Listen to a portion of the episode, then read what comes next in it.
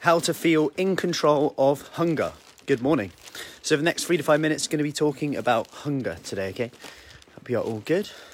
It is currently dry, which is all good. Definitely getting darker in the morning, so I'm noticing it. Anyway, let's not wish time away. It isn't Christmas yet. Anyway, it's 158 days yet, I think. So, not that I'm counting. Hunger. Hunger, we are talking about today. Such a massive issue, and often the reason why a lot of people um, do struggle with this whole losing weight stuff when it comes down to it. It can be linked with it.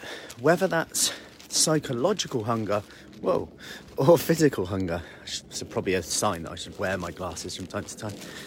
Although they are driving glasses, I just keep them on the top of my head just in case. Anyway, so let's go through them first. Physical hunger, if I was just to describe it more like this. So, physical hunger is more a feeling. Like you could wait for your food, but you know you're hungry. Um, you might feel some tummy rumblings. An apple would do. It's a good way to describe it. Psychological hunger, however, you have an urge, it comes on all of a sudden. An apple probably wouldn't do. You kind of want a certain food. Um, you may be a response to a feeling of boredom, tired, stressed. Drop a, a me in the comment if you're if you're feeling that from time to time, and you can start to identify the differences. And even if you take one thing from this video right now, is that next time you, you get that feeling or you feel you think you're hungry, just write down. Do you think it's psychological hunger or physical hunger? In fact, comment below um, with hunger, and I'll send you a little hunger cheat sheet which will allow you to do this really simply. A little diary that you can kind of keep. So that's hunger below.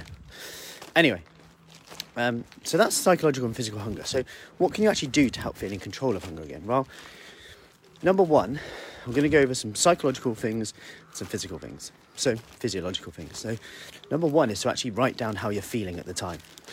And this is because we can start to put two and two together.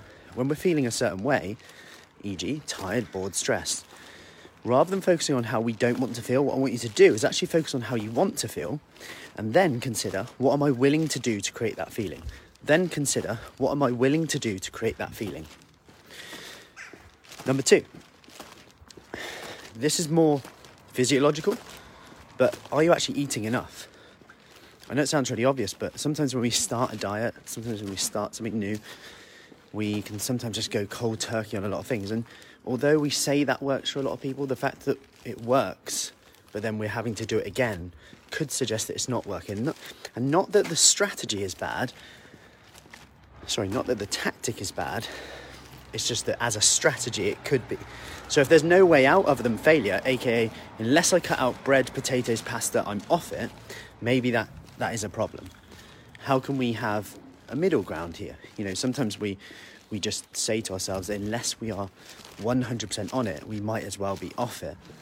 When the reality is, and the fact is, in every other area of life, you wouldn't do that. You know, you wouldn't, you know, I don't know, buy a holiday and then think, well, I might as well just buy another holiday to the Caribbean and stay there for a year while I'm there.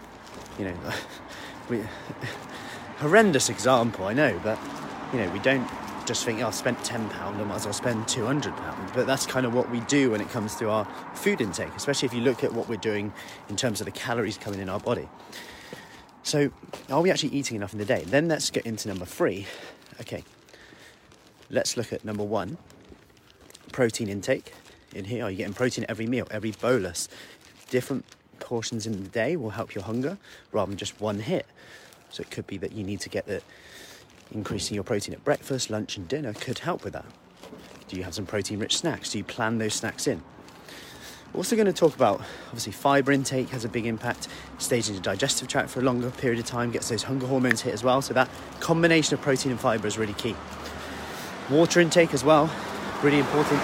But what I just want to finish on are two things here. So, number one is sleep. Do you need to focus on your sleep hygiene more? Because we know that if you're if you're sleep deprived, this can impact your prefrontal cortex. You're tired, stressed, which this is the part that enables us to make better informed, more intelligent decisions when it comes to looking at things and the consequences of our actions in the long term. Good news is we know that even naps meditation can pretty much reverse this. So we know there are tools in there, but it might be that we need to work on our sleep hygiene. But that's going to bed at a certain time, shutting lights off at a certain time, not eating lots before bed. This impacts our sugar high and low, alcohol, etc. Another thing to do is, lastly, I'll just finish on this, is seated.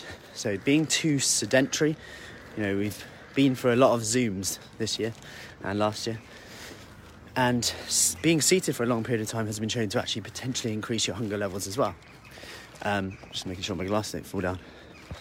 So, trying to get up as much as you can, stand up desks, walking around, grab a glass of water, do a one minute workout like we do a lot.